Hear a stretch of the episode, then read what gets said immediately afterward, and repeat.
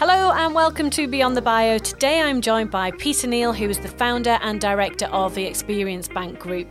Peter is a business founder, non executive director, trustee, and board advisor, and with the Experience Bank, committed to supporting as many Northeast based SMEs and charities as possible to achieve sustainable growth, create more jobs, and generate maximum economic wealth and social prosperity. This is a really hot topic, something that I get asked about a lot. People want non exec roles.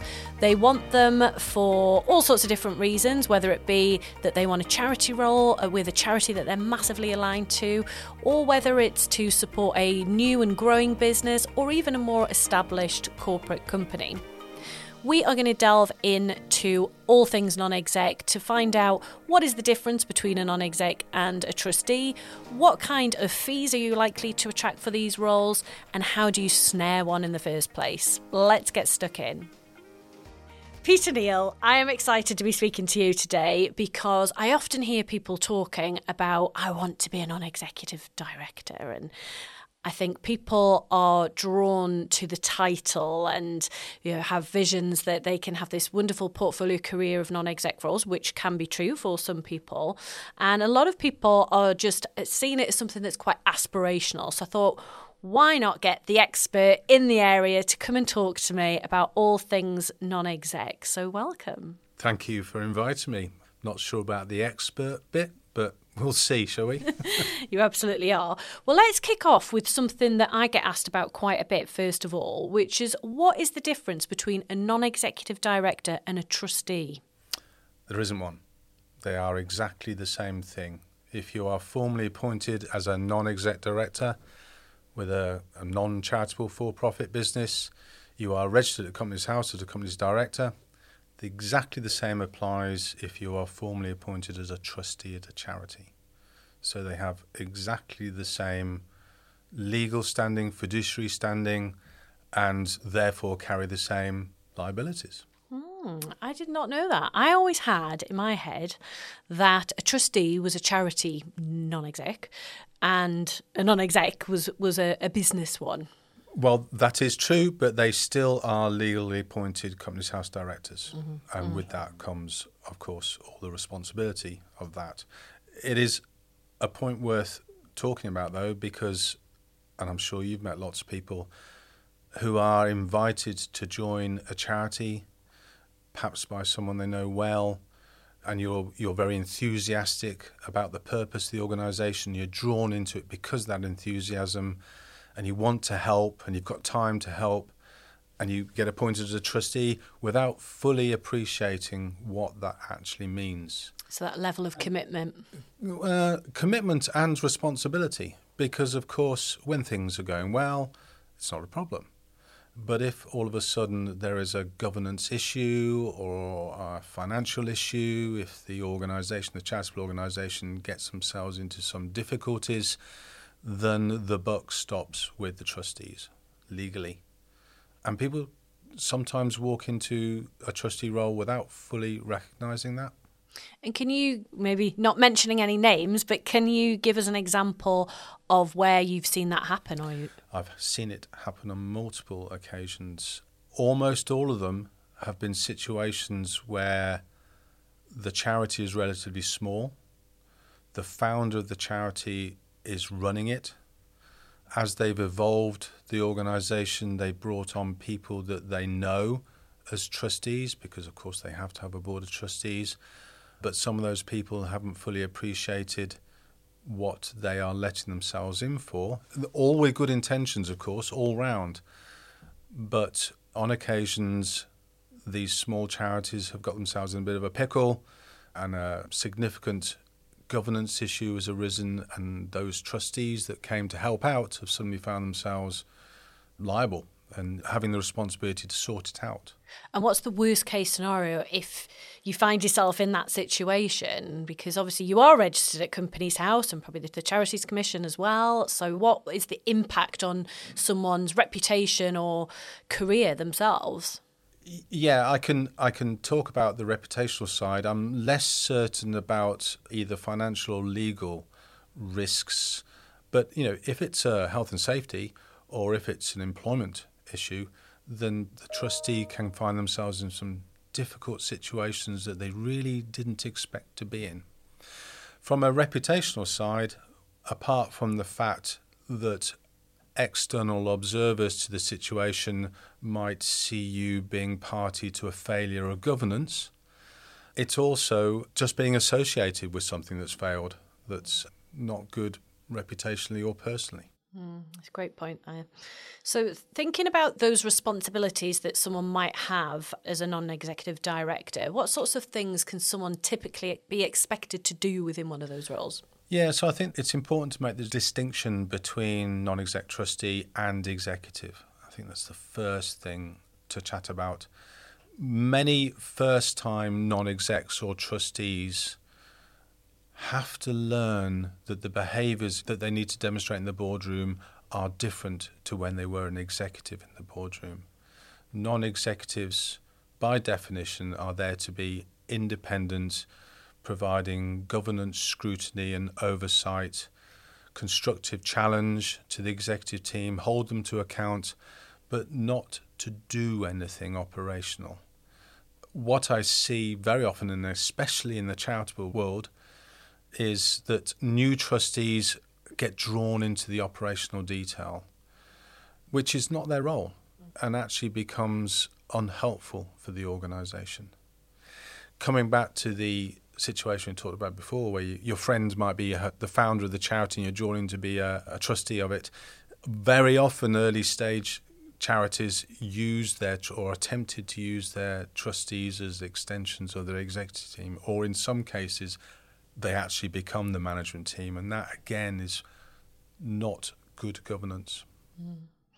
Yeah, I've had experiences, I guess, with all of my charity roles that, that cover all of those things actually in, in some way. You know, I've had a, a charity role where there was maybe one member of staff, so the board became very hands on, a, a, lot more than I was expecting actually. And then the other end of the scale, when I was on the board at Age UK, Northumberland, where it was very non exec actually, because the charity had a huge number of staff and volunteers and had all those structures in place. So you kind of see both ends of the scale. Yeah, and you know, needs must actually, because you could be a non-exec director or, or a trustee of a, an organisation that has good standards of governance, but perhaps something has gone wrong. You know, maybe we've all of a sudden had a pandemic. Uh, maybe there's been some significant employment issue, and things have had to be escalated up to the board. That's when a non-exec or trustee might well find themselves having to become operational, to dive in when there is no one else left to deal with it in a fair and equitable way. Mm. That's happened to me in a number of occasions, but generally they are there to provide governance oversight, scrutiny, constructive challenge, support the exec team, but hold them to account. In smaller privately owned businesses, the non-execs are often brought in because of specific knowledge that they have, you know, helping them access a, a new market, helping them develop a new product, but you know they should not be going out there and making the calls to make you know uh, to arrange meetings, just to provide the benefit of their experience to help guide the exec team to achieve their objectives. Hmm. What kinds of salaries can people expect in these roles? Well, in charities, zero. We do it for the goodness of our heart. Doesn't make the job any less challenging, and it certainly shouldn't mean you are less committed. It is, as I've already said, a legal appointment with responsibilities. In uh, commercial non exec roles, well, that varies dramatically.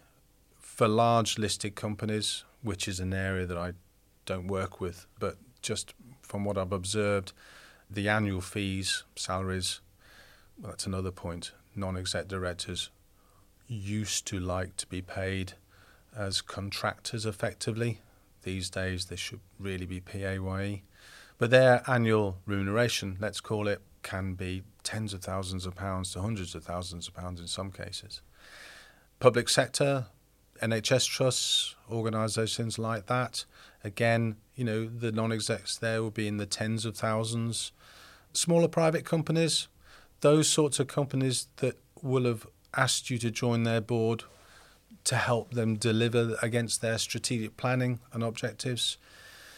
Usually, you find that's a combination of fee, which in this neck of the woods in the northeast of England can be anything from you know ten to thirty thousand pounds a year. It's kind of loosely based on a day rate, and a day rate can be anything from a thousand to fifteen hundred pound a day. So you multiply that by the number of days you might be expected to fulfil your role, and you get your your annual fee. Mm. But sometimes you find non-execs joining on a either complete equity or part equity, part fee basis. And do you think that that can compromise them being a true non-exec? Uh, well, it certainly compromises on them being a true independent perspective in the boardroom. Yes, but some of these small companies who need the value a non-exec director can bring, all they can offer is jam tomorrow in the form of equity. So, you know, there's a compromise there mm. for sure. But in thinking about that, you come into the subject of investor directors who are clearly on the board to represent the interests of the investor and therefore clearly can't be taking a purely independent view because, of course, non exec directors by law are obliged to make decisions individually and collectively in the best interests of the company not any particular shareholder. Great to have that distinction there. Thinking then about the time commitment, what do you typically see as a time commitment for these roles? Again, varies quite tremendously. So, I'm a trustee and have been for quite a long time at the Great North Air Ambulance Service. We are a very well governed, quite complex, quite sophisticated organisation. Our board meetings, which currently last about half a day, are occurring once a quarter. And then we have committee meetings where some of us also sit, and that is also typically three or four hours once a quarter. And that's that's when the organisation is kind of running steady state, if you like. We are purely involved in oversight, governance support, all that kind of stuff. There have been occasions where we've had to increase the frequency of board meetings because there were certain issues that the board's attention needed to be pointed at. For a period of time, we held monthly meetings. So it does vary depending on what is happening with the organisation. And the other thing to think about is all the preparation time, reading papers. yeah, well, if you're doing the job properly, mm. it isn't just about turning up for the meetings, having the tea and biscuits, and nodding your head and saying, "Well done, chief exec, you're doing a great job." Right, see you next month. It, it absolutely should not be that. Yes, board papers should be very well prepared. They should be presented to board directors well in advance of the meeting, preferably a week to give the non exec directors time to absorb all the detailed information and be able to focus much more on strategic issues during the meeting rather than the operational detail. But that relies on the exec team producing the management information correctly, concisely, and meaningfully. Hmm. So I have a theory that once you've had one non-exec role, it's a lot easier to get others because I think pretty much almost every role that I've had has been an introduction where someone said, "I think you would be really great for this. You need to chat to this person." I think I've only ever applied for one. So whilst it's easier once you've got one, what advice would you have for someone that really likes the idea of securing a non exec role but has never had one before and doesn't really know where to find them? Yeah, just we need to take a, a one step further back from that because I think what's very important, first of all, and this is something that we talk a lot about in the peer group program that Experience Bank runs for aspiring non exec directors what sort of non exec director role do they want to fulfill? Do they want it in a large public sector organisation like an NHS trust? Do they want to support a very early stage business, perhaps be a little bit more hands on? Or do they want to join a charity as a trustee, and again, you know, small, medium, large charity? Or do they want to work with an entrepreneur of a scaling SME? Because they all are quite different and require different skills it is true to say that getting your first one is the hardest. And once you've got one under your belt, you appear to others as more credible as a non exec director and perhaps have more opportunities made available to you. So, again, the hard one is the first one, which is why a lot of people choose to move into becoming a charity trustee first because they are slightly easier to obtain. There are more of them. Mm-hmm. Uh, what I would just say there is, and again, it's advice I'm giving out all the time. In your rush to get a non executive role on your CV, don't just dive for the first trustee role that comes along. It's so important to do your diligence because what you don't want to do is end up in a scenario that I discussed earlier where you've joined because it was easy to do and then find yourself in a poor governance situation because that won't do your CV any good at all. So do your diligence first. The larger PLCs and the public sector roles are typically advertised in the national press and you, know, you would uh, find that an extremely competitive scenario. Again, it's not a world that I operate in, so I wouldn't be very good at giving advice in that area at the moment. My world is predominantly privately owned companies, SMEs in the northeast of England. And those non exec director roles don't get advertised, or very, very rarely.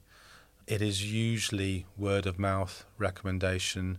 You usually need to plug yourself into the right networks, make sure people know that you're interested and available and when they look you up on LinkedIn, make sure your LinkedIn profile communicates what you want them to see. Again, this is another subject matter, but so many LinkedIn profiles are chronological histories of people rather than communicating what they can do as a non exec director for an organization in the future. Now, obviously, one leads to the other, but it's so important for a potential appointer of a non-exec director to really understand what skills and knowledge that person can bring to the boardroom. And they very often aren't easily surmised by just looking at what jobs they've held before. And I'm assuming that advice applies to your CV as well. So if you're thinking about applying for one of these roles, making sure your CV's in tip top shape, that perhaps you're highlighting key achievements you've had within these roles, but also, you know, rather than just listing some skills, being really clear about how you've acquired those skills and, and what results you've had within yeah, each of the roles. Absolutely it's a different CV to the one you might send to find your next career position as a manager or an executive the CV for a non-exec director is really much more about uh, skill-based. It's what you can, what you will bring, what your toolkit of skills and experiences are, and make sure that that's clear to the, the person looking at the CV. What they want to know is what professional gravitas and knowledge you can bring into their boardroom to help them make good strategic decisions. So, CVs for non-exec directors should be all about that. That should be front and top. And, and, should they be focused on one particular area? Because I often, when I do see them advertise, they tend to not be generic non exec roles. They tend to be in a particular function. So you often see them wanting someone with a strong finance background or a legal background, for example. They do, especially in the world of trustees, absolutely. But you will be coming with that deep knowledge in a particular function but you still need to be able to contribute to the strategic debate and decision making as a board collectively. So it's important that your CV or your LinkedIn profile or at interview that comes through very strongly. You, you are more than just a functional expert, you also know how to contribute to decision making in a boardroom. Mm. What do you think about this trend for people to want to have a portfolio of non exec roles as they get a bit later on in their career? Do you think that's, well, how many do you think it's feasible to actually have if that's your aspiration for your later part of your career, perhaps? Uh, well, many, many more people have that aspiration than actually achieve it, that's for sure. It's entirely feasible provided you build up your knowledge and credentials in a way that we've been discussing, really. And you are having the right sorts of conversations with the right sorts of people all of the time. We've already said that once you've got one or two, it's easier to get number three and number four. I would think anyone that has more than four non exec director roles at any one time is probably not doing any of them as well as they could do. And I would suggest that anyone who has you know, 10 or 12 on their CV, they're not really behaving or operating as non exec directors. They're probably providing more sort of board advice. Because it is, it is a, a significant commitment with a significant time investment, as we've said. Mm. Well, I think that uh, brings us to the end of our time, but we've covered a lot there. And I know that this is going to be a really popular episode because people are talking about this. And it feels like a topic that people are talking about a lot. And I don't know whether that's just that I'm in contact with people that have got these aspirations, but I know that there's a lot of people that are certainly looking to secure an extra role. I think I think there's a bit of that. Mm. You're in that space now, so yeah. you see and hear it more. I think the marketplace for potential non-exec directors is growing as well. I think the more progressively minded owners of private SMEs recognise the value that the right non-exec director at the right time can bring. So they are also broadening their minds into improving their governance by bringing in independent directors. So I think the the need, the market is growing. There's always a plentiful supply of talent it's how that talent positions themselves that matters really. Great. Thank you very much. You're welcome. Thank you for listening to this episode of Beyond the Bio. I say it every week, but it would mean so much to me if you would like, subscribe, and leave a review. All of those things make a massive difference to the visibility of Beyond the Bio, and I'd be super grateful if you would take the time to do one of those things. That would be awesome. Thank you.